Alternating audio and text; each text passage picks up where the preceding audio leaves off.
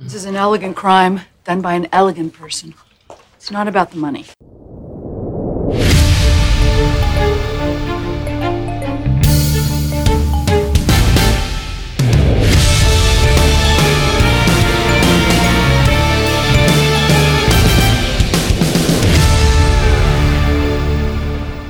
Hello and welcome to Kill James Bond.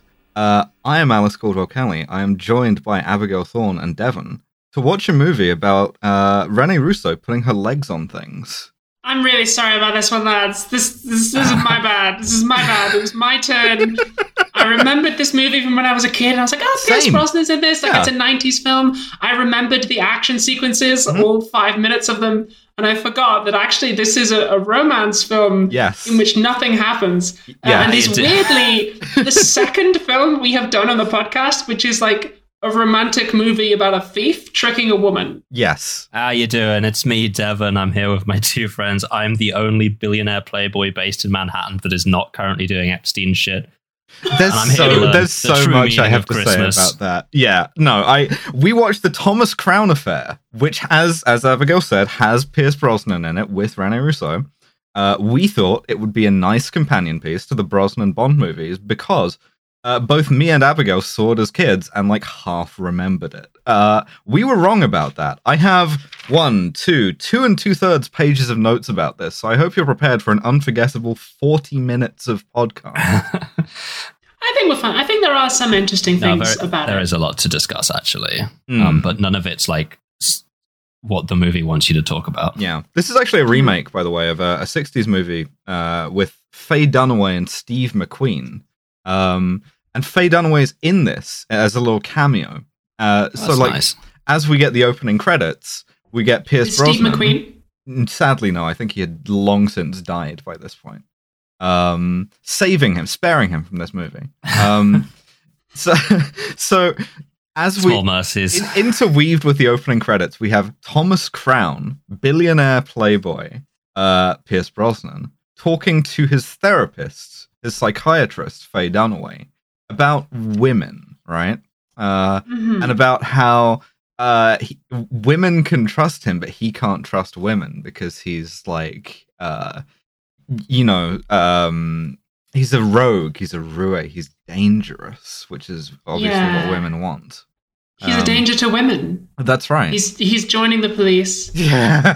He's entering their bathrooms. he is. He is. He says a woman could trust me if her interests did not run contrary to my own. It's like, Ugh. isn't that just the They way? really That's- enjoy their like fucking psychiatrist cutaway segments. They It's like really do. Until Dawn again.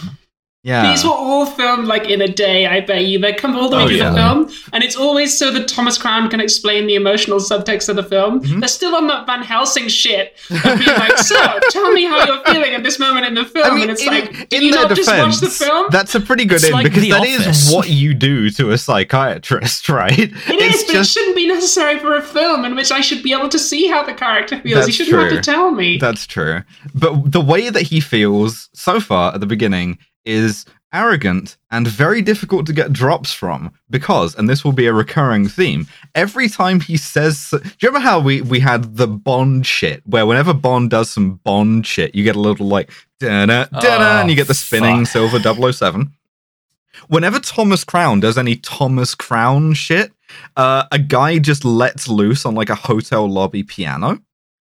I hate the fucking piano music that plays during every certified crown moment. Because Every like time. it comes up four or five times and it's always the most like dire. There's, there's no character to it. Like it Yeah, it sounds like the sort of middle third of the Frasier theme tune. Um, It sounds like it was commissioned by a billionaire, which might be like yeah, genuinely good bit of sound design. Um, there's also a really interesting moment where his psychiatrist says, "What if society's interests at large ran contrary to yours?" And it's like he is a billionaire. They Yeah. do. yeah. yeah but that's, he's, it- that's correct it's sort of left implied for him to him to be like, well, I guess I'd have to become the damn Joker. Um, so we we zoom into an, uh, onto a really shitty low resolution satellite image of New York. Directly down through the roof of Thomas Crown's car, where he's stuck in traffic in Manhattan outside the Metropolitan Museum of Art. Uh, This is And- this is a really good movie. Only the first two minutes. Um, if you're only looking for New York guys going, Jesus Christ! Yes. There's like Mhm. three in the first two minutes. And yeah, just never again. fantastic. He he he you know, he's stuck in traffic, so he says, "Okay, fine, I'll get out and walk." He takes his briefcase with him. He goes into the museum. As he does, he almost gets run over by a truck with a classic Hmm. New York guy in it who just goes, "Hey, Jesus Christ!" And I, I wrote Oh, down, get out of the road. truly, I'm truly, driving here. Thomas Hey. Crown is is walking here. That's how you He know you're in New York City. Um, and so, at, interspersed with him going into the museum, we see them delivering this truck full of art, which is a big horse statue, um, and unloading the art, and the guards sort of scratching their heads and going. Uh, well, that isn't supposed to be here. Is uh, we get another fantastic line from New York guy, which is Oh, what do you want me to do? It's a horse. which g- gonna hit that anytime I see a horse in anything They're like, else. we're looking for an Etruscan sarcophagus. And he's like, I got a fucking horse for you. You're going to take it? I can take it out back and dump it. It's fine. And like, yeah, no, and they're no, like, yeah, fine, sure, fine, fucking we'll bring, bring bring the horse Take in. the I, fucking I've, horse. I've never read any sort of like uh, uh, allusions to to classics at all. Uh, Milo would have stopped this heist. Um, so Uh, unexpected horse statue, eh? Don't bring it within the walls, is what I have yeah, to say sim- to this. simply simply don't do that. So Thomas Crown goes to sit in the Impressionist gallery in the museum, uh, and, and he looks at a painting Where of they do all the impressions. yeah. Milo would have loved that as well. Yeah, God, he, he looks at he on. looks at uh, a big painting of James Acaster.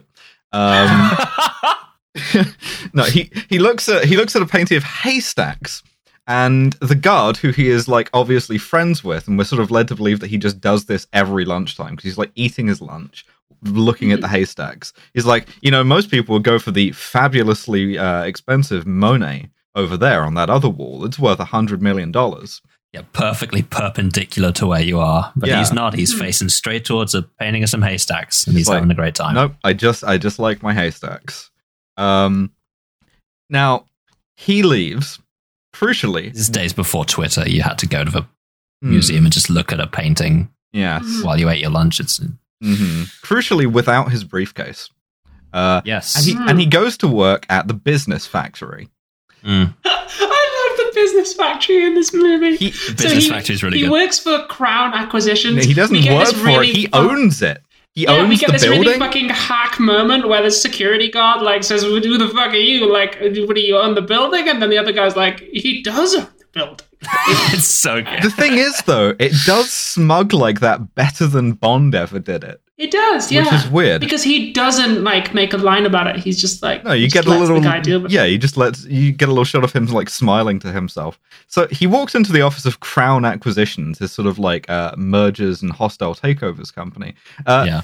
and he does a series of like what I can only describe as business greetings, and this was written Yeah, by these these will have been improvised. yeah. Th- this Right, is this is? I, I assume. But this is I'd written so. by uh, me, aged 11, if you asked me what I thought my dad did all day.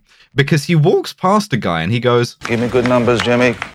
the the business numbers, Oh, they have that's to a bad number, Jimmy. Get rid of it. Fuck off. You're fired. Eleven? What? No. this is this I is want it to be at least 12 at seventeen. This is Oh, Jimmy. shit. I have him reading my I Ching. Yeah. Uh, this is very weird. I have written business factory here as well. He re- it really like, is. We we see a montage of him like selling or like buying and just doing- acquiring, like doing financial shit, and all of it's like really vague. He's like signing contracts with big pens and like, no, no, you gotta call the guy and tell him that I gotta wow, like it's, It's- so he's- vague and bullshit. it was less I've just Italian written than that. business but yes. success wins Mm. shit. Like there's Yes. this great bit where he well, during one of his cut, these cutaways, there is a guy across the table from him who has got an unlit cigar in his mouth, and he's just stood with the fucking matchbox and is waiting for him to sign it. And he goes, "Oh, oh," twice, and then goes, "Hey, fucking close the deal, boys! Fantastic." yeah. That's New uh, York, baby. and we see that he is Business. something of a of a business shark. Like he cheats people out of their money. Uh, he, the, he signs this contract and then tells them, uh, "I hope you know how to explain to your board that you sold it to me for that. You know that I sold it to you for thirty million dollars more than the next bid." Um, Hey guys, Devon here. Uh, that's the end of the promotional clip for the free feed. Uh, if you want to listen to the rest of this podcast, go ahead and head on down to our Patreon, patreon.com slash killjamesbond. Sign up for a fiver minimum per month. Uh, and you can get access to this full episode as well as at least 19 other episodes of Kill James Bond. See you there.